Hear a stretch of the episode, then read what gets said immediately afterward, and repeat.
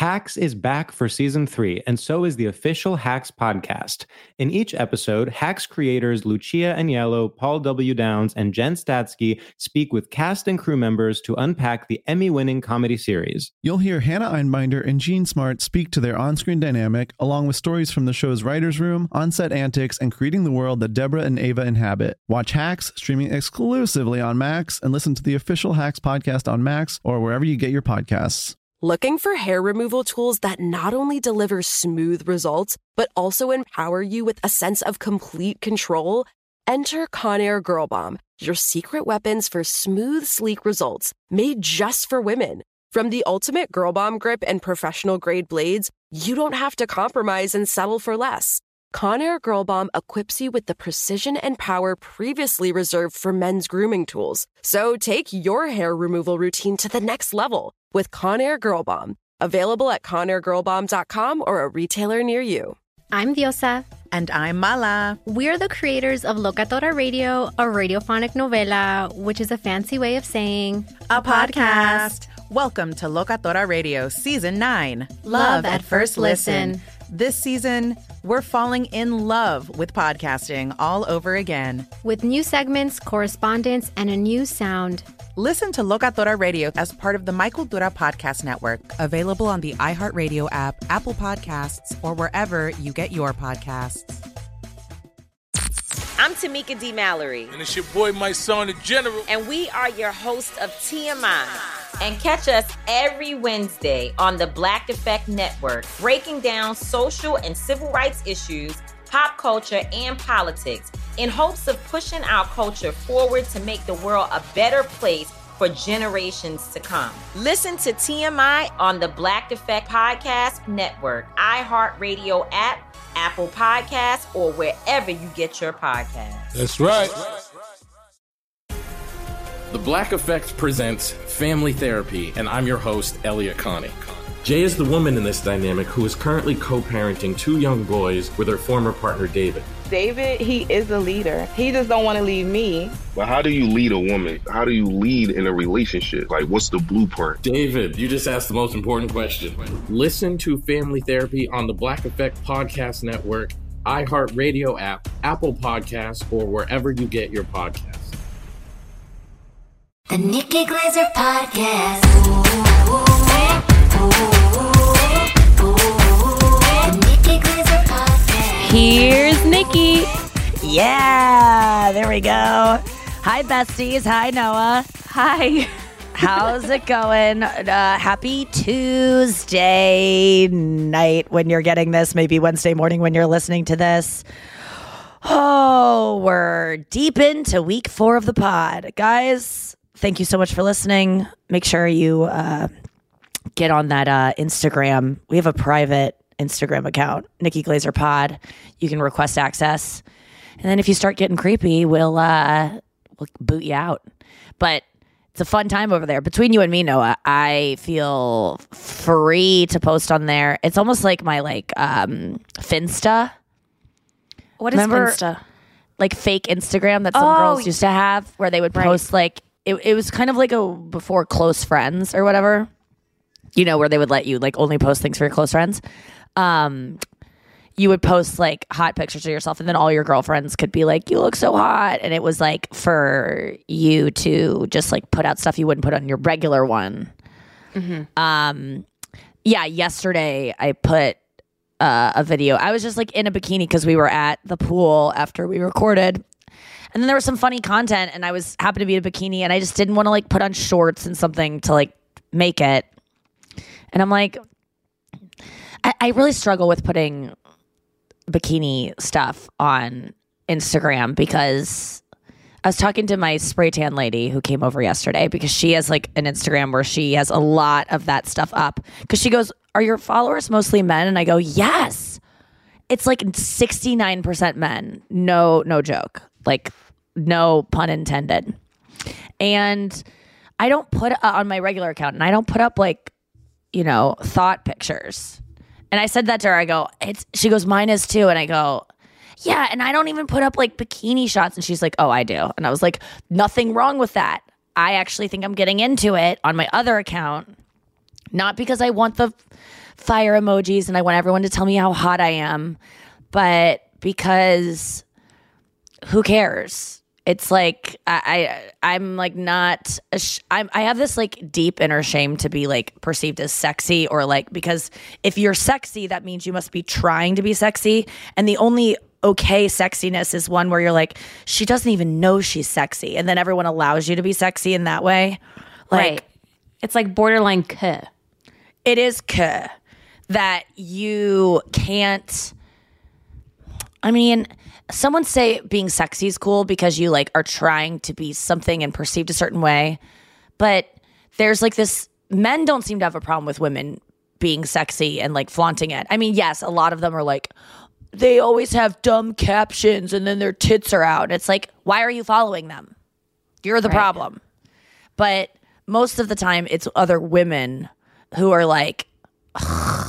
Oh my God, this is so sad and desperate. Look at her. Oh my God. Screenshots, share it with my friends to like talk about her. When in reality, and I've talked about this before, whether or not you want to do that, there's a small part of you that is angry because you can't do it. Not because you're fat or because you don't like your body or because, you know, it may be because of that. You don't like your body, you would never do it. And so you have deep resentments for anyone who doesn't have a problem with their body, but that's it. It's like, when I get mad at girls for being sexy, it's because I'm jealous of the freedom they have to control the narrative about themselves and to be like, because I'm so scared of someone calling me a whore, thinking I'm a whore, making me feel like, oh, guys only like your comedy because they want to fuck you. And then that makes me believe that. And then it makes me obsessed with my looks because I don't want people to stop liking my comedy. It's just so stupid. And anyway, I put a video up yesterday, and it was funnier than it was sexy for sure, but I happened to be in a bikini. It was very not something I would normally post. It was a very nice bikini. It's Carlisle's. It's from Target. Nice. It's like my favorite one. I spent like $600 on bikinis to come out here. Sorry, Kirsten, who's listening. You went out and shopping for me because I couldn't one day because I was too busy. But all of those really don't fit, and my nipples pop out. And I had to wear Band-Aids over my nipples yesterday to wear this one top. And then it just looked like I had Band-Aid nipples. So then I was like, what am I? I'd rather someone see a nipple than be like, did Nikki have a bandage on her nipple? Like, what's been happening to her? So, yeah, Target for the win. A Target swimsuit that I stole from Carlisle for the win. Carlisle Forrester, go follow her. She does a great Paris Hilton impression that she has online right now. My point is that I'm struggling with being perceived as sexy because I've had a lot of people in my past. A common thing that I hear is, Nikki, no more sexy for you. Let's just do comedy. You're funny. No, we're not doing sexy for you anymore. Whether it was on my show, Not Safe, in which I had just gotten done doing Nikki and Sarah live on MTV, where it was super sexy. I got to dress like a Barbie doll, fake hair. It was like, I literally looked like a Barbie doll. It was really fun. It was exhausting. It's a lot of work. And you're wearing short skirts and uncomfortable heels and stuff. But you do feel like sexy and cool and fun. And then it went to Not Safe. Let's get away from that.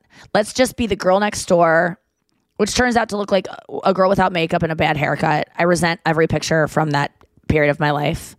I'm looking into having all the pictures from my Not Safe promo wiped from the internet because I just don't like my face or my hair or my just style or anything. But I was trying to appease people who wanted me to not be sexy anymore. I've also had other like friends, well-intentioned, say, no more sexy for you. Like it's a look. It looks like you're trying. Thank you. It looks like you're trying, and we don't need to do that anymore. And I've always fallen for it, and I've gone, you know what? You're right. I don't need to be sexy. We can just dress like shit, and like guys can still like our comedy. And it's like, yes, that's true, but I'm not going to be, first of all these people telling me this are in relationships. I'm single, and I understand that like the way to find a man isn't to dress like a Barbie doll all the time, but it kind of is. You've read the book Getting to I Do, which by the way, Noah, I told a couple people. Yes. I told one girl on the island about this book. She was just breaking up with her boyfriend. like of 6 months a week ago. And she was really sad. They broke up. And I go, you need to read this. I go, he's not the one, but read Getting to I Do. And I go, I gave him the gist. I gave her the gist. She had no idea about female and masculine energy in a relationship, the yin and yang. And if this is all sounding very foreign to you, pick up the book Getting to I Do by Dr. Pat Allen. Or you can listen to Sex with Emily. She had a really great episode on that we listened to. Oh my God. I would love for you to link the episode in our Nikki Glaser pod. That was a really good one. Let's look up what it was called. But that book, so I just gave her the brief synopsis of it. Noah, this is wild. So I just go, listen. And if you don't know what I'm talking about, seriously, get the book Getting to I Do or listen to the podcast that Noah is going to post on our Nikki Glaser pod story. It was her best of Sex with Emily. Best of Hotter, Deeper Sex with John Wineland from March 3rd. Wineland, March 3rd, Sex with Emily podcast. It really gives like a synopsis of the whole, I would say, very true theory that has worked for many of my friends that is presented in this book that Whitney Cummings originally suggested to me. I want to give her credit. I spread it throughout my friends. All my friends have read it. It has changed two of my best friends' relationships so massively.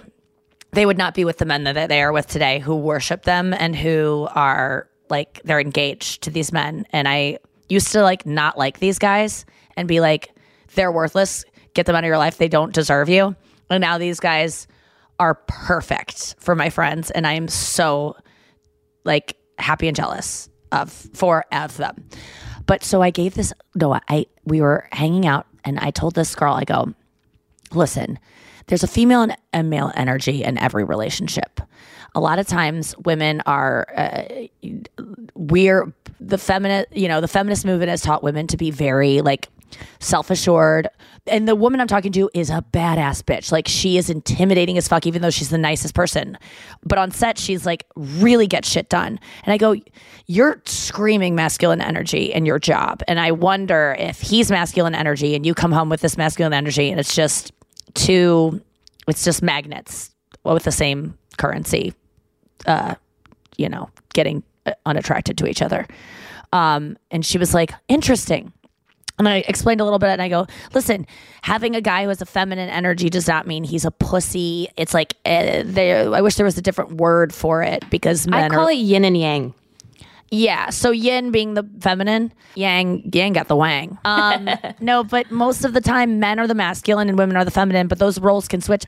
I am a masculine energy woman in my working life and probably more feminine energy in my relationship, but I'm still trying to figure it out. And the reason I'm probably single is because I can't really figure out which one I am. But once I lock into it and I find someone who is the opposite and make sure that those roles, if they ever reverse, I reverse with them. So we're never the same, that it will be a healthy relationship that can last forever. Anyway, I just barely drew this outline for her of like mask. And I go, he sounds like a feminine energy guy. She went and had a talk with him. They waited, I think 2.5 weeks before they talked after they like separated kind of. And she sat down with him and she just, and I go, the basics are if you're a masculine energy woman, most of the time girls listening, you're going to be a feminine energy woman. That's just like most of the time, I would say 70% of the time you're going to be feminine energy. Never say the word I think, only say I feel. And you never ask a man how he feels unless he is on fire. You only ask a man what he thinks, a masculine energy man. However, if you're a masculine energy woman, you lead with, I think, you ask him how he feels. Does that make sense? Now, if you're one or the other and you can take a test and figure out what kind of woman you are and what kind of person your partner is, this will save so many relationships. So if you're out there and you want to better your relationship or you want to like dig one out of the dirt that you're like, oh my God, this guy got away. I would like for us to be married. This book works. Noah, any thoughts? Can we just let whoever is going to pick up this book know that we cringed so hard reading it? Like it's going to be very hard to read the first couple of pages without getting infuriated. but just keep going. It starts to make sense. It all subsides. I used to have a joke about it being like, you just have to be a handmaid the rest of your life. If like, because if you're a feminine energy woman, you got to dress sexy. You got to like, or dress like showing your skin. You have to be a lot of like, yes, dear. Like, it's a lot of like, just kind of, it doesn't seem great, but if you're, I am someone who's obviously doesn't want to lose any of my autonomy as a woman. And I was trying to be a feminine energy woman, and I kind of loved it. You don't make any plans. You let the guy totally lead. You literally don't do anything. And the guy's like, get off on it. I sent one excerpt that I was laughing so hard at from the book that I sent to you and a friend of mine. It said, this woman that wrote the book is like 90 at this point. Her name is Dr. Pat Allen. She does have a radio show, but one of the excerpts from the book was, make sure he is not a binging sex addict, gratifying his feminine need. Okay, this is for a feminine man. Make sure he is not a binging sex addict, gratifying his feminine need to feel good at any cost, even if the cost to both of you is AIDS. And this was written in like the 90s, I think, but it's AIDS is capitalized as it should be, but it just looks like she's screaming at you, AIDS. She probably is. Honestly, she was on my radio show, You Up with Nikki Glaser. You can, I think there was clips of it. Aren't there video clips? Yeah, it's on YouTube, Dr. Pat Allen with Nikki Glaser. So some of these theories are covered. But if this is new to you, I'm so excited to introduce you to the world of Getting to I Do, the book that you have to read with a fake cover on it so that no one catches you with it. And you have to rip the cover off and order it, and it has to arrive in like a discreet packaging like a dildo because it's so humiliating. Yesterday, literally, I was talking about this book in front of guys, and I was just like, okay, sure, Joe. And they're like, what? I was like, can I just tell you later? There's a couple guys listening, and it's humiliating. Andrew knows about it. He hates the book because I talk about it all the time. Let's get him in here. Andrew! Hacks is back for season 3, and so is the official Hacks podcast. In each episode, Hacks creators Lucia Aniello, Paul W. Downs, and Jen Statsky speak with cast and crew members to unpack the Emmy-winning comedy series. You'll hear Hannah Einbinder and Jean Smart speak to their on-screen dynamic, along with Hacks writer and actor Pat Regan, on how their improv experience helped them when shooting scenes and what it was like writing scripts for specific actors. You'll also hear from crew members like the costume designers on what it was like creating the world that Deborah and Ava inhabit. Hear stories from the show's writer's room, on-set antics, and more. Watch Hacks, streaming exclusively on Max, and listen to the official Hacks podcast on Max or wherever you get your podcasts. I'm Elliot Connie, and this is Family Therapy. My best hopes, I guess, identify the life that I want and work towards it. I never seen a man take care of my mother the way she needed to be taken care of. I get the impression that you don't feel like you've done everything right as a father. Is that true? That's true, and I'm not offended by that. Thank you for going through those things, and thank you for overcoming them. Wow, thank God for deliverance. Every time I have one of our sessions be positive. It just keeps me going. I feel like my focus is redirected in a different aspect of my life now. So, how'd we do today? We did good. The Black Effect presents Family Therapy. Listen now on the Black Effect Podcast Network, iHeartRadio app, Apple Podcasts, or wherever you get your podcasts.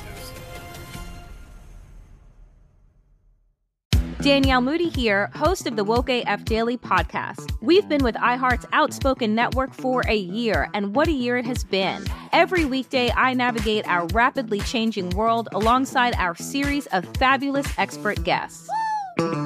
As we head deeper into 2024 and yet another life-changing election cycle, Woke AF Daily is here to keep you sane and woke. Woke not just to the latest headlines, but also to the collective power we all have. Woke to the need to build community with those around us. Woke to how to avoid burnout, and woke to the ways we can all find joy in the madness.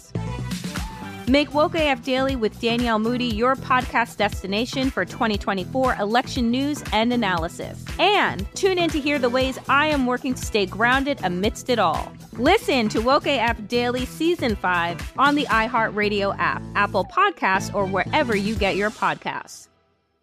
Are you looking for some amazing TV to stream? Well, sink into your couch and indulge with the hits on Hulu you can't miss. We're talking some of the greatest comedies of all time, absolute must-watch shows. Dive in with Barney, Ted, Robin, and the crew in How I Met Your Mother. All 9 seasons of How I Met Your Mother are now streaming on Hulu right now. One of my favorite shows ever. And I mean, don't you want to know how he met their mother? Then go back home with the Dumfies, the Pritchetts, and the Pritchett Tuckers in Modern Family. Then you can start over with the Roses on Schitt's Creek. And then see what's up in the Kyle household in My Wife and Kids. We're talking every episode and every season of these shows. We're talking huge hits, streaming on Hulu whenever you're in the mood. I mean, can you even watch all of this? We think so. Head on over to Hulu and start streaming today. Now we're talking. I used to have so many men. How this beguiling woman in her 50s. She looked like $1 million. With zero qualifications. She had a Harvard plaque. Tricks her way past a wall of lawyers and agents. She's got all of these Maseratis and Bentleys all in the driveway. Is it like a mansion? Yes, it's a mansion. That this Queen of the Con uses to scam some of the biggest names in professional sports out of untold fortunes. About $6 million. Approximately $11 million. Nearly $10 million was all gone. Employing whatever means necessary to bleed her victims dry. She would probably have sex with one of her clients. Hide your money in your old rich man, because she is on the prowl. Listen to Queen of the Con, Season 5, The Athlete Whisperer, on the iHeartRadio app, Apple Podcasts, or wherever you get your podcasts. Hey, buddy. Hey, pal. Yeah. Hey, pal. Hey, pal. Good morning. How'd you sleep? I slept okay. Yeah. We had fun last night. Yeah. Did you say anything about the rap party? Yeah, we can talk about it. We can talk about everything. What about this show's fucking over, you know? I can spill all the secrets. Just kidding. I can't talk about the show, but yeah, I signed an NDA too. Yeah. But, so Flavor Flav was cool at the bar. Yeah. Talk about that. We know that he's here. We've divulged that this show is based around Flavor Flav, and it's a very exciting opportunity for me to work alongside him, and I think it's going to be huge. I've been wearing a sundial around my head. No, we had fun. We danced. We're both last silver. Night was the rap party. Here's the thing. The show does not finish filming until Thursday, I believe. Is the last day? Yeah, Thursday or Friday, I guess. But we don't have everyone's flying out like right away. I really did fuck my voice up screaming for you. God damn it. But we had the rap party before the last day of filming so that everyone could like get it in. The problem is you have to go back to work after you do embarrassing rap party things, which we didn't do because we are sober. But we had a rap party here at the place we're staying at, this dock where like everyone kind of just saunters over, and there was like a DJ and there was dancing and it was fun. I had so much fun. I feel like when you don't drink, you can have just as much fun as people that are drunk. But for me at least, it gets old quicker. So like when I'm drunk, I could dance for 5 hours and sweat and fucking just get grimy, and I just want to keep the party going. Mm-hmm. When I'm sober, I got a good 40 minutes of pure fun before I start going, all right, I did it. Well, here's the thing. When you're drunk, you're not really like having fun. That 5 hours flies by. You don't remember it. You don't like remember what you felt when you were dancing the songs. Like, and some people may be going, yes, I do. If a song gets you dancing sober, and you're not someone who really dances, and you really a song excites you and a vibe on the dance floor or the friends you're with excites you so much to dance when you're sober, that is so much more enjoyable than your 5 hours of drunk dancing. It's the same as sex. Like I used to be able to have sex so much easier when I drank, but now for me, because I was just like drunk, right? But now if I get horny enough, I get drunk. Like I legit feel that kind of like pull to do something that's like crazy, that a sober person licking someone's face and then like making noises like oh like you gotta be fucked up on something, and it's like the chemicals in your brain being like, I want to have a penis in me. And that's so much more exciting than Jaeger pulsing through your system and making you dance or make out with someone who you don't even like. So the thing about being sober is not that it's like, it's so boring, how will I have fun anymore? When you stop drinking, you realize the things you thought you were doing that were so fun aren't fun. And then when the things are actually fun, you will do them still too. And if you can't dance when you're sober, then get over yourself. And if you enjoy dancing, but you just won't let yourself do it because you're worried what people are thinking, no one's watching you. And there's going to be a period if you do decide to stop drinking where everyone's going to go, come on, don't be a little bitch.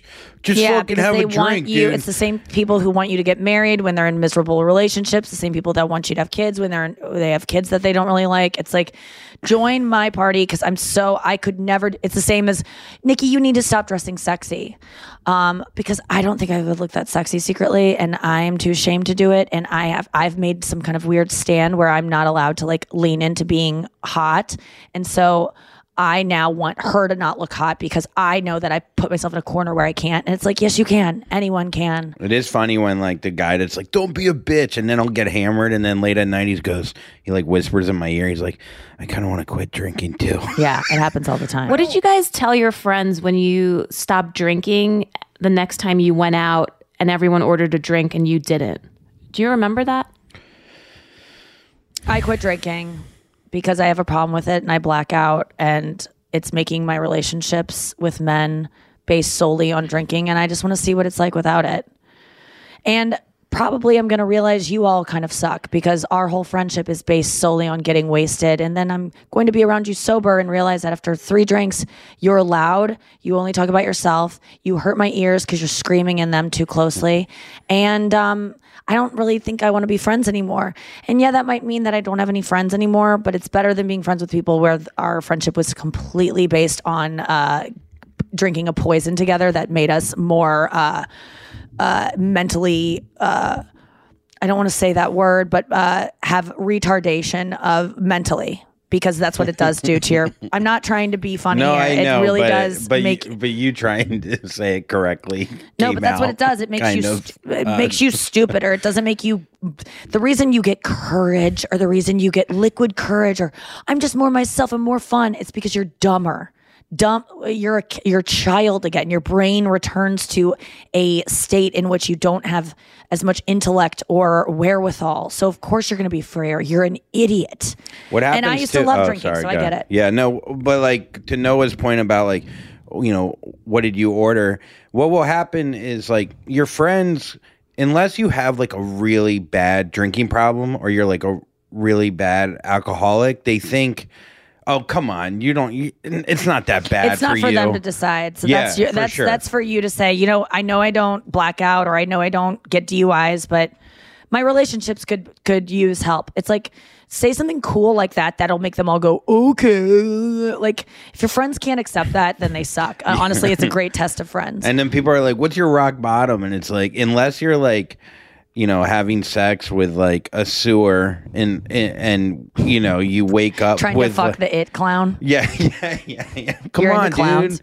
It's like, come on, just fuck me, it clown. But no, but unless like it's something horrendous where like, you know, you wake up and you're fucking a goat is inside you or something, people are like, it's not, come on, dude, it's not that bad. And so it's like everyone wants to like, kind of justify. It's all their own thing. Anyone who judges you about anything ever is because their own insecurities. But I don't. I want to get back to the rap party. I do think though sometimes like I'm not coming. If you're drinking, have fun. I also don't care if people drink at all. Last night I go literally drink like there's no tomorrow and put it on my tab. I told that to my friends. It's like because as soon as they get annoying, I will just like be like, babe, I don't want to talk anymore. And then I like, and they forget that I was even like kind of maybe, quote unquote, rude to them, which I wasn't, but like anything in the moment that might be like, wait, what? They don't remember it the next day. And I put them at ease the next day being like, yeah, you said some dumb stuff, but I don't care. Like we all do. Or like, move on. What are we going to talk about? Yeah. Cause I think that's it a lot because I feel like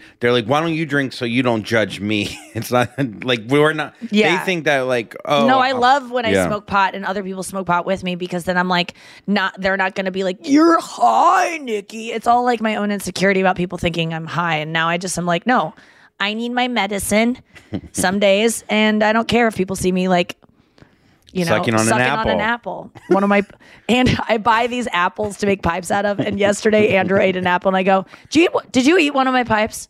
And now they're just pipes. A pipe a day keeps the doctor away. That's what apples are to me. I haven't eaten an apple. I've smoked out of literally 30 apples since I've been here. I make a new one every day. But yeah, the rap Andrew, party. Last night, the rap party, I decided to like, Andrew went before me. I decided to dress in clothes that I haven't been able to wear, cute clothes I haven't been able to wear on TV because they're all like light colored and white doesn't work on camera as well. So I wore this, I like dressed in short shorts and like fun sneakers because I wanted to dance my little butt off, and like a cute top, and like I had like my hair was still like hadn't been cleaned since I was at the pool earlier. It was just like big and frizzy and like lots of curls. And I was coming down, there's this long boardwalk leading up into the party, and Andrew was already there. And I see Andrew and my friend Robin, and I'm like, yo, yo, yo, like dancing, kind of like, I see you. Like I'm walking up alone to this huge party down this boardwalk. And Robin, my friend, is like waving at me like, yeah. And Andrew's just kind of like, he's making this, I like realized that he didn't know it was me. And I could see that he was like almost like getting nervous. Like, who's this new girl? Like, wait, what's going on here? Like I saw his like male energy, like hormones, like kind of pulsing because he thought it was like a new girl coming in. And I literally realized that. I was like, oh no, Andrew thinks that I'm like a new, like a hot babe he can hit on because I looked different. And so I started dancing wacky so that Andrew would know, like, don't sexualize me. Like, I literally started doing, like, a jig because I'm like, it's me, Andrew. It literally was this moment in our podcast yesterday when I said that the brother sees his sister in a swimsuit and is like, damn. And then it's like, oh, what the fuck? God. We laughed so hard because I got up there and Andrew's like, I didn't know it was you. And I was like, oh no. And he was like, I go, who's this? What did you say? I don't know. I was just like, who's this hot new blonde? It's like so this fun little blonde coming to the party. And little. Then, oh my God. I've never been little in my life. And she kept getting closer and the closer and bigger, she got. And bigger and more foreboding and more angry at you for something. For eating her pipes. Yeah. For eating all my pipes. Oh dude. It was such a funny moment though, because literally for 5 seconds, I never wanted to fuck someone more. No. Don't say that. For 30 feet of that dock, boy. Well, I'll tell you, the way that a woman feels on the other side of Andrew's, like, nervous, I want to fuck you energy from afar. Like, well, I've been around it so much that I know it. Like, I know, like, I've been around it when it's happening to other women, where he gets, like, kind of, like, quiet and, like, kind of, like, looks and, like, is kind of swaying back and forth and, like, trying to be, like, wait, who is that? Like, I'm looking, but I'm not looking because I'm cool. And, like, I knew it instantly. It was so funny because did you notice I started doing a jig as soon as I sensed that, like, sexual energy radiating from your eyes? I'm just fucking pumped that you could feel it from 80 feet away. My boy's got some sexual eyes. No, it's just like, well, because when you see me, you're usually like, yo, yo, yo, yo. And this time you were just like, licking my lips like LL Cool J. Yes. Yeah. But it was so fun last night because I did lean into dressing like not sexy, but just like young and fun in a way that I haven't dressed on set. And I was like, fuck it. I'm going to just like lean into wearing really short shorts and like this shirt that's too tight. Yeah, it was a great look. It was such a fun look. I mean, if it turned me on. And then we danced all night long and we were dancing so sexy. I was literally like not grinding, but I was twerking up against the dock railing because I didn't want any guys to like try to insert themselves behind me as I was twerking. But my friend Robin taught me like Caribbean dances, and we were just like, it was so freaking fun to dance and like and dance with girls and like guys who I'm friends with and have no like. I hate dancing because I don't like when men are like, yeah, oh yeah. But this was a way to dance. It was like sexy and it was for me, coming back to what I was saying before. Like I was being sexy because I felt sexy and it made me feel good. It wasn't like, yay, men want to fuck me and so I'm going to feel better about myself. It was like, oh, I can be sexual and feel like almost sexual for myself. That's funny that you talk about dancing like that because, you know, I can keep a rhythm somewhat well where like it's like you didn't know me. Come on, just hear me out. I can move my hips a little bit. Yeah, where if you didn't know me, you go, oh, that's kind of like an attractive man dancing. But I always lean into dancing so silly because I don't want people to think you're serious. Yeah, that I'm trying. So, but last night I actually went back to, because when I used to go on cruises, I would like gyrate in a way where I knew it would get women's attention. Really? Without being silly. I would like dance sexy. Oh my God. Did it get people's attention yesterday? No, not at all. No. A little bit. Yeah. Like, but like, I just felt, it's funny. I like felt free enough to try to like, look somewhat like. I didn't see her dancing. But I was doing the same thing. Like when I would catch someone watching that I was trying to get their eye, I'd be like, okay, I'm going to get like a little strippery here. Who cares? And there's nothing wrong with it. It's like, my biggest fear is like someone being like, Nikki's trying to look sexy and she looks ridiculous. But I was also like, I am like sexy, and like I know that I do a good job when like I'm one-on-one with someone. Yeah. I can be very like, I've been like, you know, lightly hooking up a little bit here and there if you haven't been able to catch the hints on the show. And I'm in that, like when I'm hooking up, I am like a sexual being and much more free with my body than like the years I spent being Never Been Kissed, Drew Barrymore, 2003, whatever that I mean, I was grinding with a chair last night. That used to be a move. Me and my buddy Chris Hill, we would bring out a chair, just any chair, and we throw it in the middle of the dance floor to get attention. Yeah. And everyone would circle around, and then we would grind with the chair. Yes. And like fuck the chair. That's and like funny. And then I would pull the chair over and spoon with it. That's like that really was my funny big and move. Cry and hold it. Yeah, I'd cry and hold it and be like, tell Mom, about call your mom. Me. Yeah. Yeah. And let's get to the news. Yeah, let's get to the news though. You heard it here first. Yeah, you heard it here first. Oh boy, I hope everyone's having a really fun time out there. I'm not being sarcastic at all. I really want you guys to enjoy your life and have a great day. Also, have all the swells. Am I talking like it sounds sarcastic? Yes. But am I being sarcastic? No. All right. Great stories today. A 23-year-old woman who only grew one breast says she refused a free boob job because she doesn't need to be fixed. Wow, Andrew, I got to applaud you on the delivery of that story. It sounded like a story. It wasn't just like mush from the last sentence that really didn't connect. So people are like, is he telling a new story? Like it was perfect. Thank you. That means a lot to me. You almost ran out of air by the end of the story.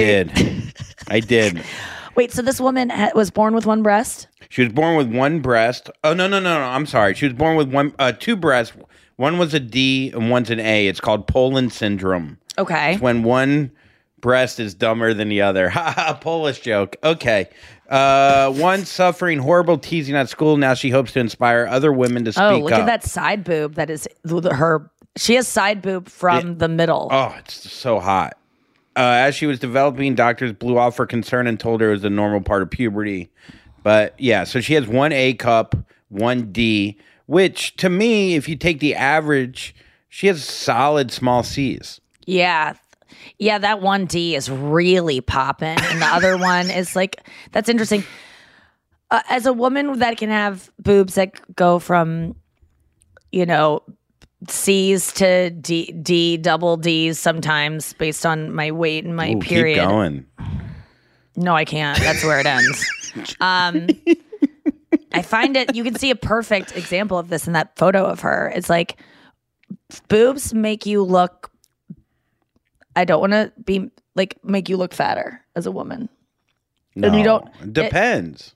No. They pretty much any girl who's listening knows what I'm talking about. Like when you really like give into your boobs and make them bigger, like you look bigger in pictures on the top. But if you like, when I wear bras like this that just like keep me flat, I can feel like tinier, and like boobs sometimes make me feel bigger. Noah, do you know what I'm talking about at all? Yeah, it makes me feel like I'm more fertile. Like when I wear the push-up bra with the padding. It's not fatter. But yes. Like bigger tits make your waist look smaller because your tits are huge. But sometimes you're not wearing a shirt that accentuates your waist. So it's just like you're in a sweatshirt with big boobs, and it can make everything look bigger. I get that. But, you know. So this girl, though, she wanted, people offered to give her a free boob job. She's like, no, I want to lean into. Love it. I guess you would call it a deformity. Yeah. Why are people so interested in symmetry? Like, because it's why we're attracted to things. It's nature. Symmetry equals beauty. We don't know why, but our brains perceive it as like, oh, that's good genetics. That means my babies will live longer, less diseases. Like, symmetry equals beauty.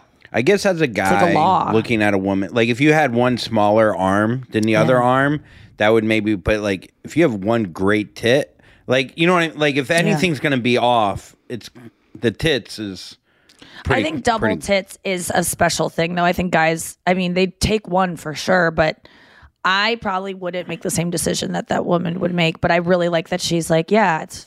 It reminds me of The Sound of Metal again, of like just being okay with the Sound of Metal. Yeah. Yeah. Just like not trying to fight what you are. Yeah.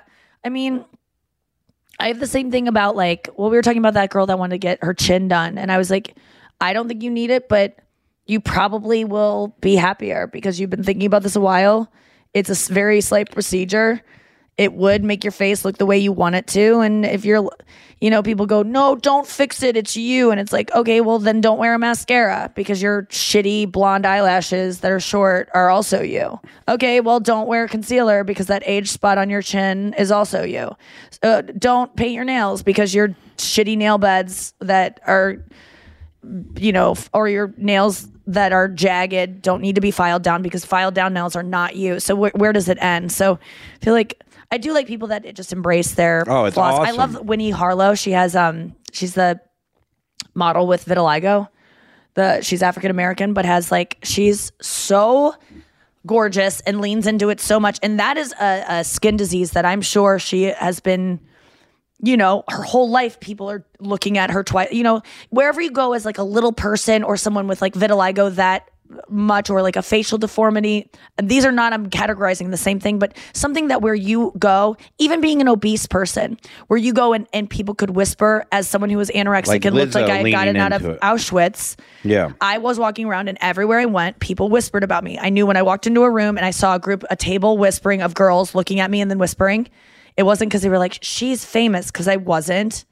But I was famous on campus for being the anorexic girl and like, you just learn how to like, you either lean into it or you shut yourself away because you're so scared of the anxiety of it. That show on TLC, The 1,000 Pound Sisters, I felt so bad for those girls that go out because when they go out to eat, everyone's watching them being like, wow, look at how disgusting they're eating. And it's like so sad. So I try when I go out and I see obese people or I pass a person who's struggling to get down the sidewalk who's obese or someone in a wheelchair that's extremely deformed or I struggle with whether to look at them or not because I did hear one time that obese people sometimes feel like no one looks at them in the eye because people don't want to be rude by looking at them, or a little person, no one looks at them because they do the opposite. You know, everyone's staring at the person and I'm so freaked out by how they look, I'm not going to look at them. So I always try to look people in the eye when I'm when I have that instinct of like, don't look at them. Yeah. And just smile. You could look and smile. Yeah. There's also this. Exactly. There's a football player. I don't point laugh. That was a joke. There's a football player on the Seattle Seahawks. Yeah. Who has one arm? He has one arm and then a half of arm. Oh yeah. And he made it to the pros. Like, it's unbelievable. Yeah. And I have like 2 or 3 followers on Instagram that are gorgeous with women with you know one arm or whatever. Yeah. And I think like when I was younger I'd be like immature and like see it as like, but I'm like, wow, that's kind of hot. Like, I don't know. Like it's just like it's. Symmetry is fucking bull. Like, can we like try to get over? I wanted like, to get I want to get a shark to bite off my arm. Not like I don't want to get it, but if it happened, I would not be mad. I know that it would be a very hard life to live with one arm and not like making it like, oh, it'd be so easy. But I think like scars and like Padma Lakshmi has like an amazing scar down her arm. Yeah. Tina Fey has a scar that, you know, she doesn't talk about how it happened, but like any kind of like disfigurement where you went through something traumatic. That's why people get tattoos to be like, this is from my dead mom. That was traumatic for them. They want to remember it. I think that scars are like such a great way. This girl lost her hand on TikTok in a I saw that in a boating accident. I saw and that. And she like leans into it so much. She's like, and I was so much reaching for a raft and then my hand flew off. Yeah, I saw that. Let's get to the next story. Next story, folks. Hope you're still having fun. A new study finds that people who use Facebook as an additional source of news in any way were less likely to answer COVID-19 questions correctly than those who did not. Surprise, surprise. I know. It's not really a surprise at this point. If you're getting your news from Facebook, you're probably not listening to this podcast. And you're probably bad at knowing facts. What is it about older people where they'll read a headline and they'll just stop there and they'll be like, that's the news, that's fact. Because they've been conditioned that when they see a headline, it's news, it's journalism, because that's the way news used to be. Mm-hmm. I don't know if now I would in just, this world, and you think it's just old people that are doing it, not it's young people too. No. I was just using that as an example, but yeah, anyone. A lot of old people though I think are conditioned that like everyone. Oh, it's a headline, it looks like a headline, and in my day when Dewey won the primaries and the kid on the corner was screaming at me with the paper, that was news. Like what was printed was news, so like that, and it was fact. So I think they're relying on that still, and people are stupid, and I don't mean that as like, I guess that is a negative connotation, but people aren't very well educated in this country. I think that plastics and stuff in our food is making us dumber. It's like idiocracy. It's not people's fault, but it's because they're dumb. Also, people and they're easily deceptible, and which I'm easily. I don't even think deceptible is a word, but. I fall for shit all the time. Yes, I'm gullible. I fall for shit all the time that smarter people than me would go, how could you fall for that? Oh, so. You got fish, Noah, right? I mean, it happens to me all the time. I'll have an idea or an opinion on something, and one person who I perceive as smarter than me will say two sentences, and that will completely negate anything I ever thought of. So we're basically all kind of operating under and we're getting our news from friends who probably found it on Facebook. So I don't think I'm better than any of these people. I just wouldn't get my news from Facebook. Where do you get your news? Facebook. No. I get it from... Okay, well, that means you don't know. I don't really check out I get my news from Reddit. I go to the news. Twitter or from... on Twitter. I stopped getting my news from Twitter after watching The Social Dilemma, and I realized, okay, I don't want a manipulated experience. I just want to, find topics that I like and then go read everything I can about them. Yes. I kind of ignore the news, especially now, Trump's gone and you're in the Cayman Islands. I don't do things. I don't put things in my brain that is going to upset me, that's going to affect my current last night, some guy was telling me that the government is going to make UFOs. They're already making UFOs to scare the populace into believing that UFOs are real and that they're a threat and to scare us of them.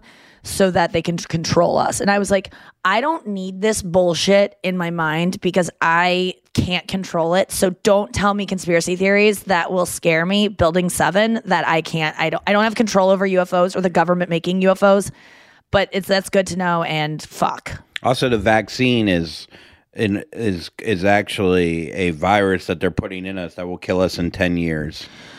10 years sounds like a lengthy lifespan to look forward to. Let's get to the next story before we get to why would I care. Okay, next story, folks. A woman discovers her ex-boyfriend was her second cousin after he bought her a DNA test for her birthday. Oh. I mean, second cousin. That's not bad. You can do that. Yeah, first cousin. So I learned through our friend Rami Yusuf's stand-up, not through the news of any sort that I read, but that if you... have sex with your first cousin, it does double the chances of your kid being slower or whatever. But the chances go from 0.0001 to 0.0002. Yeah, it's very slight. Double sounds terrible, but it's still under 99%. That's the same thing for any woman out there over 40 who's like, oh my God, I have to have a baby right now. Your fertility drops when you get 36 or something, or each age, but your fertility cuts in half or whatever, and it's again one of those percentages of 0.0001 to 0.0002. So when you hear you have half as much as a chance of getting pregnant, or sudden infant death syndrome doubles. Mm-hmm. It goes from 1 in 1,000 births to 2 in 1,000 births. So that's not. Double sounds crazy, but it isn't as bad. So fuck your cousin is what we're saying. So fuck your cousin and but here's pray that you're not at 0.002. What's great about this? This girl got the DNA test for her boyfriend, as a like a fun like little gift. You're from. And she's like, wait, I'm like I have the same name as your great granddad. Oh my God. Oh, you're my brother and I'm sucking your cock. Like it's so like 23andMe. There's been so many stories like that with 23andMe of like people finding out that their dad isn't their real dad. Oh yeah. Or like, that their great uncle is the Golden State Killer. That's how they caught that dude. Oh my God. From DNA. So give your DNA because they can trace serial killers in your lineage and it like helps them. Yeah. And I mean, I'm going to do mine. I'm sure I've had some second or third cousins that I get turned. If they were walking down a dock, I would try to fuck. Oh my God. Seriously. Like we're like brother and sister and you were like turned on by me for like 10 seconds. Yeah, and if we had a baby, it'd probably be pretty dumb because of me. Man, it would, yeah, it'd be real stupid. I got to read the news. Because of all the cousin fucking in your lineage. Okay, why do I care? I am Jewish. Andrew? It happens. We all fuck each other. Why do I care? All right, Katy Perry's dress for American Idol first live show makes fart noise sounds. Oh, because it's latex? Yeah, it sounds like, but seems to be all your clothes you've been wearing making fart noises too. Oh yeah, that's just my asshole. Oh, is it? I thought it was your shorts. It's because my asshole is made of latex. Oh, so her dress is making fart noises. I gotta get this dress because that would be an easy way to just it's a great cover up, right? Yeah, I mean that's an amazing dress. I really like it. Yeah, I don't care at all. I guess it's like. I don't know what to say about this. Well, I don't care. You don't like her to begin with. No, that's not true. Oh. I love her music. On American Idol, I thought she was a little obnoxious. And I thought there was one clip where I saw her sing a song that a woman was about to sing. The girl's like, I'm going to sing Don't Know Why by Norah Jones. And they're like, go play it on the piano. And while the woman's walking over the piano, Katy Perry's going, don't know why I didn't call. And it was just like, why are you singing before this girl sings? You're so like, you're trying to be like great before this girl and give your little rendition before this girl sits down. And I just didn't appreciate that. But I'm sure that if I ever met her in person, I would kiss her ass and try to be her friend because I actually, I've heard that Katy Perry is very nice to people she works with, unlike other people that I idolize. Let's get to collection of cuz. Getting ready for some cuz.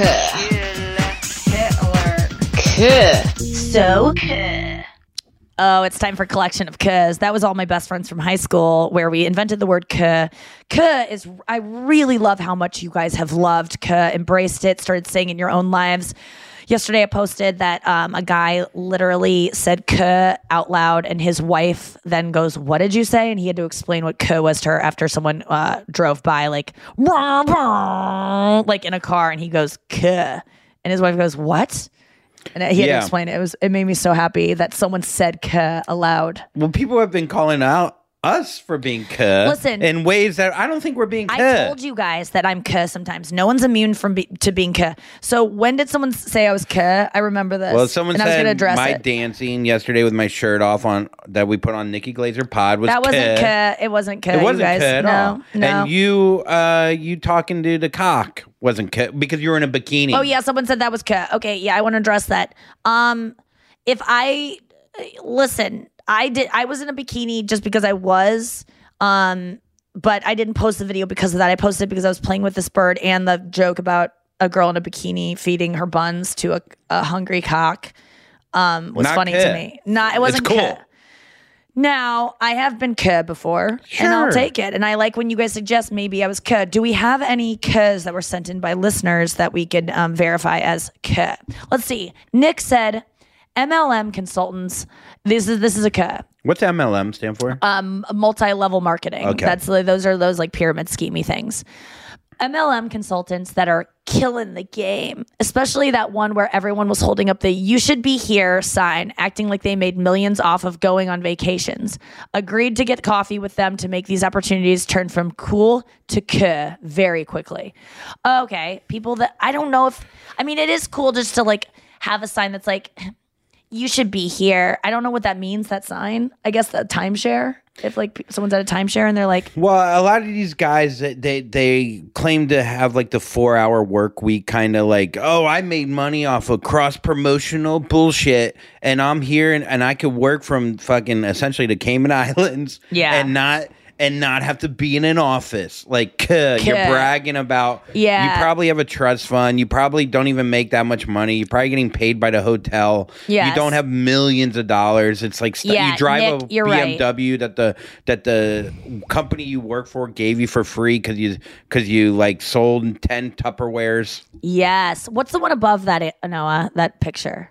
Oh, okay. So it was in response to the airplanes flying over your pool. Yeah, the airplane flying over yesterday was so good. This guy was flying a really low airplane over. People say he was dusting for mosquitoes, but he wasn't. He was just trying to, like, he saw us filming him, and he probably went back and forth like a dozen or so times, really low. Like, I said it was like Cayman 911 because it was like, it was a smaller plane, but it was so low. I thought he was like kind of doing a joyride before he crashed us.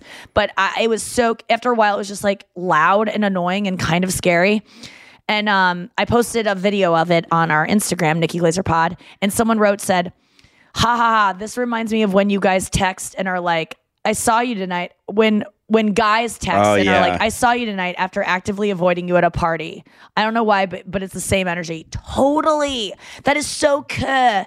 If a guy texts you and acts like he hasn't seen you, if anyone's acting like they like, oh my God, wait, what? You're right there. Like, oh, hey, like we've all done that, but that's cool. Here's another cool. Yeah, I mean, the interesting thing with that is like that guy can hit on a ton of different women and he probably didn't get laid and then he hits you up later to try to fuck you. Because he didn't. Yeah. He struck out. Yeah, and he didn't want to waste his time in person with you. But later on at 2 a.m., hey, I'll fuck you. Oh my God, so cool. There's, I mean, everyone's cuh. Okay, Matt sent in, so my wife and I were in Portland, Maine a few years ago, and a guy was driving up and down the main road in a convertible. The Portland Main Road or the main road? Oh, the main, like the in the. Wow, it's not easy reading stories. Yeah.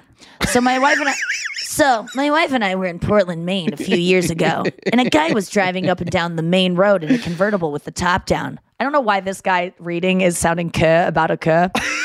He was driving with the top down by himself, blasting Ace of Base, The Sign, for the whole city to hear. He must have passed us 4 or 5 times. That is the cuss thing I've ever heard, but it's more like a cuss from 1996 because that song is like so not cool now that it's almost funny. That's what I was thinking when I read. If it was a different song, if it was like more of a kiss song, but I saw the sign is not. It's like almost funny, but if it's so loud, it's trying to get attention. It's like the airplane. It's the airplane. I count it as a cuh. It is a cuh, but it is the song choice made it less cuh. Yes, for sure. You know what I mean? Like, what would be the most cuh song that a guy in a convertible could be playing? It starts with one thing. I don't know why. It doesn't even matter how hard you try. Keep that in mind. As a dies, it's I tried so hard. People. Yeah.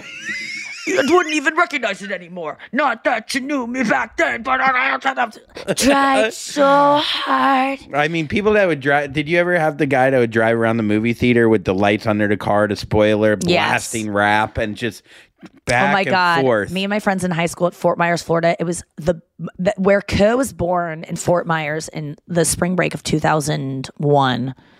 Or, yeah, I think we called it Spoy, S-B-O-1, Spoy. We were like, oh, we're so excited for Spoy. And it was Fort Myers. Cuh was that was the year of cuh. We were in Fort Myers during spring break, and there was like guys in convertibles playing like, come my lady, come my lady, you're my butterfly, sugar, boner. And it was the actual singer. We used to say sugar, boner, because like these guys just had boners just driving around. They were just like, oh, we got a lift from one of them. We got a lift into town from one of them. Our high school selves jumped in the backseat of this guy's car. What? You know, never like told in Fort me this. Myers, yeah, we were just like going to town or like going to like talk to boys downtown or like try our best. And we got in this car and it was like a slow drag. It wasn't even like, that wasn't like a dangerous thing to do. It was like on this like Main Strip. Maine is in the state.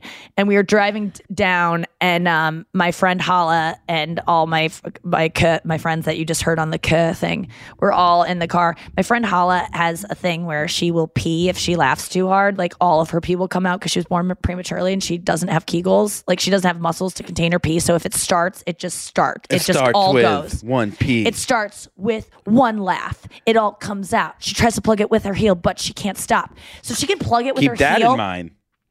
She can plug it up with her heel, but the second her heel moves and she has to like get off the ground and like move to the next location, the pee floods out like a dam breaking. So my friends and I in high school used to try to make her laugh, because if you got Hala to pee, it meant you were like the funniest, because it would always only happen if she was like hysterically laughing. So we got into this car, and we were obsessed with boners in high school too. We would always be like, we would always do an impression of a Jewish mother telling a guy not to forget his boner. We'd be like, don't forget your boner when you go to the school dance. It's raining outside. Make sure you wear a rain slicker for your boner. Put on some boots and a slicker. Like, it was the dumbest thing. My grandma used to literally, she's a Jewish grandma, she used to go, wear a condom. It reminds me of that. So she used to say that. She literally goes, used to say, put a slicker on your boner. Yeah, we didn't even know what condoms were when we were in high school. But we got into this car, and that song came on, "You My Butterfly, Sugar." And we just started going, "Sugar, boner." And the guy like was so confused and didn't like it that my friend Hala started laughing so hard. And she peed in his car, and we were like, peace. And she just like peed in his car, and we left. It happened so many times. Hala, shout out to you. I know you're listening. But what was the first ever kid? The first ever kid was a guy named John who was in my art class in 9th grade. It was me and Hala. And this guy would always be like, yeah, smoked like 5 cigarettes this weekend, and we got like shwasted off some like my dad's Michelob Ultra, and like, I don't know, just like partied with some friends, and like went to, and we like knew he wasn't, and we were just like, you're cuh. Like, that is who said cuh. And he kind of talked like that too. He was like, it's cuh, and we were like, cool. So it started out being a sarcastic cool. Like, that's so cool. Wow, cool. And then you do a peace sign with it. You go, cool. Wow, that's really cool. And then it just got to cool. Like, Hala. My best friend was Laura Holly. On the field hockey team, we started calling her Hala. And then it got into like, Hala was too hard to do, so we started calling her hey. So at the end, it was just like, hey. Do you want to go to the mall? Like, it was literally her name's Heh, so it's all the same. Oh, I love it, dude. I've had so many in high school. I remember we opened up. Fuck, dude. We opened. Oh my god, I had this. I have 2 moments. One, we opened up a liquor cabinet, and I was like, "Oh, you got Jim Beam." Like, I pointed out. Oh my god, liking any liquor is Heh. I'm sorry. And my buddy was like, what did you just like shut the fuck up? No, like, he could me. You, oh my god! And then my other, you'll love this story. So I go, I was senior year, and my dad, you know, my parents were divorced, and my dad was never that cool, but like, I thought I got to the point where I could just be like, yo, dad, have a couple buddies over. God. I'm gonna buy some beers, and we're just gonna drink upstairs.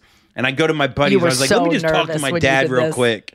And I go to my dad, I was like, yo, dad, I'm gonna bring over a couple cases, got some friends over, just gonna drink upstairs. He's like, no, you're not. He's like, no, you're not. I go, no, dad, it's gonna be good. Like I tried to be so cool, and my dad shut me down so hard. This, like, dude. Very confident energy of a guy of a kid that had a cool dad, but you didn't even know your dad well enough to know he wasn't cool. That's the saddest part, dude. That is the saddest part. Oh my god! Did you ever have a final thought? What did you try to do that was cool? You've had to. I mean, I was cool so much. Like, we would smoke cigarettes. I would pretend like. So like, even like my drinking days of being like, I love a vodka soda. Like, whenever anyone's like, what's your favorite drink? People who have favorite drinks, you're so lame. I'm sorry. You only like drinks because, I mean, I get it. Like, oh, I love Chardonnay. Wine enthusiasts are always like, I can't tell the difference. If you did a blind taste test between Chardonnay and red wine, and they were same room temperature, you would not know the difference. Wine connoisseurs, it's been proven. Watch Adam Ruins Everything. Alcohol is a lie. It's a poison, and you add flavors to it to make it palatable, just like you do meat. But no one really likes raw anything. Like, I know you're like, I like sashimi. You put soy sauce all over it and wasabi. Like, you have to dress it up because it's gross. Yeah. Ketchup on a hot dog. Yeah. Well, like, hot dogs are delicious because they're packed with other stuff that isn't just meat. It's not raw meat. I love when we have a thing where I agree with you, and then you go, actually, hot dogs. Sorry, I can't allow it.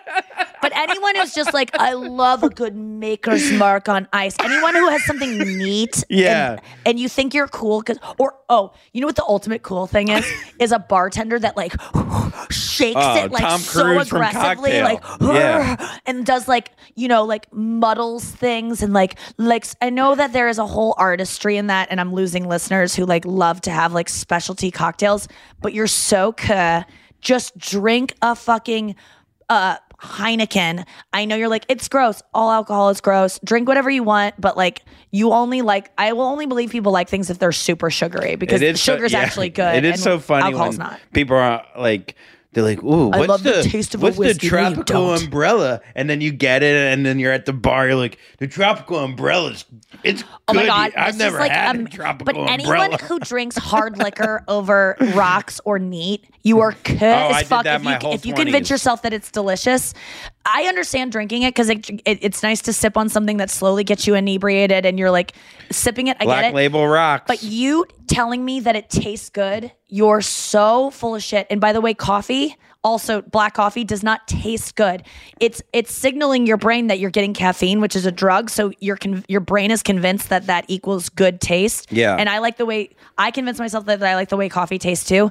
But you're lying to yourself. It doesn't taste good. It's a drug. When I was drinking a lot, you drank coffee for the first time, you didn't like it. When I was drinking a lot, I could tell the difference between Grey Goose and a shittier vodka. Oh my God, the plane's back. That plane is back. Cuz back.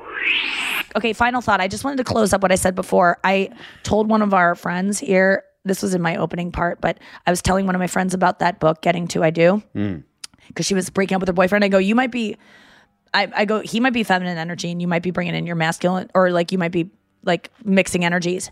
And she had a meeting with him. I didn't think I said this, Noah.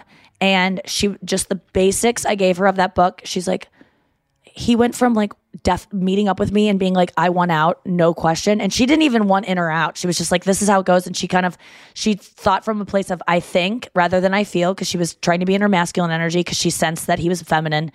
And he ended up being like, I want to be with you. And like giving her, saying all the things that she finally needed, because she treated him as like this feeling person as opposed to this like man who needed to be respected for his thoughts. She was like, he's the woman in the relationship, not meaning like he's a pussy. She's like, he fucks me so well. I'm so fucking attracted to him as a man. He's so masculine in terms of like, but when I treated him the way like usually women are defined as that role of like being like more feeling. Can you give me like a detailed example? Like he was feeling neglected in her relationship because she works too much. So he wasn't feeling like she was being like, how do you feel, babe? And like he wanted to be like cuddled and like have his feelings met. He's emotional, whereas most men aren't as emotional as women. Usually women are the emotional ones. But a lot of times women aren't the emotional ones and men are the emotional ones. And she just finally acknowledged that and started like catering to his feelings, listening to his feelings. And he went from showing up to this meeting of being like, we're breaking up, to having his feelings heard for the first time in a relationship, because she's been fighting that and not letting them in. And he like did a 180. She said, Nikki, it was like, honestly, it was like magic. And I go, I'm not kidding you. Every girl in my, like the way this book and these methods in this book have worked for my friends, it's like magic. It's like the impossible becomes possible with these men. And I'm not kidding you, girls out there listening to me. There is one guy in particular that I had literally blocked on my Instagram. I was kind of wishing that he would maybe pass away because he was ruining my friend's life, because she couldn't get over him, because he was just like this drug that she kept going back to. And he would like totally treat her like shit. And like, not because he was a bad person, but because he was so flawed and misunderstood. And I was so mad at him, and I wanted him out of her life. I hated when he would waft back in, you know, that kind of guy. I would have done anything for him to like get married and stay out of my friend's life, or like die tragically, but like in a way that like didn't hurt him. And it was like very quick. And now this guy is one of my favorite people of all time. He worships my friend. He is one of my good friends, and I can't even believe I ever thought of him that way, and would have never predicted that he could be such a loving partner to my friend. And it's all because my friend used the methods in this book to better her life and get what she wanted in a relationship. And she's not faking anything. She's just better understanding herself and others. Okay, I'm glad you said that, because I think it's important to reinforce that it's not asking you to change who you are or to not be yourself. Not at all. She actually encourages women to ask for what they need. It's just to achieve balance in your relationship. Yes. So again, the book is called Getting to I Do. I really recommend it to everyone. Is there any chapters on seeing like a really close friend that's like a sister on a dock from 80 feet away and you want to finger them and then... I'm just asking if there's any chapters on that. There is one. It's called Chapter 11 Bankruptcy, which you'll be filing if I fire you and you have no more income because you are saying things. Can you treat me like I'm more emotional? Can you like be nicer about what you just said to me? I think that your feelings are gross. Valid? Oh. We'll see you tomorrow on the podcast, you guys. Thank you for being our besties. Make sure you subscribe to the podcast, rate and review. Follow us on Instagram, Andrew T. Collin, Noah Injection, NOA Injection, and Nikki Glaser Pod on Instagram. And we'll see you tomorrow. We got 2 more days of the pod, which is, I can't wait. It's care. Care. Care. Come, my baby. Looking for hair removal tools that not only deliver smooth results, but also empower you with a sense of complete control? Enter Conair Girl Bomb, your secret weapons for smooth, sleek results, made just for women. From the ultimate Girl Bomb grip and professional-grade blades, you don't have to compromise and settle for less. Conair Girl Bomb equips you with the precision and power previously reserved for men's grooming tools. So take your hair removal routine to the next level with Conair Girl Bomb. Available at ConairGirlBomb.com or a retailer near you. America, we are endowed by our Creator with certain unalienable rights, life, liberty, and the pursuit of happiness. At Grand Canyon University, we believe in equal opportunity, and the American dream starts with purpose. By honoring your career calling, you impact your family, your friends, and your community. The pursuit to serve others is yours.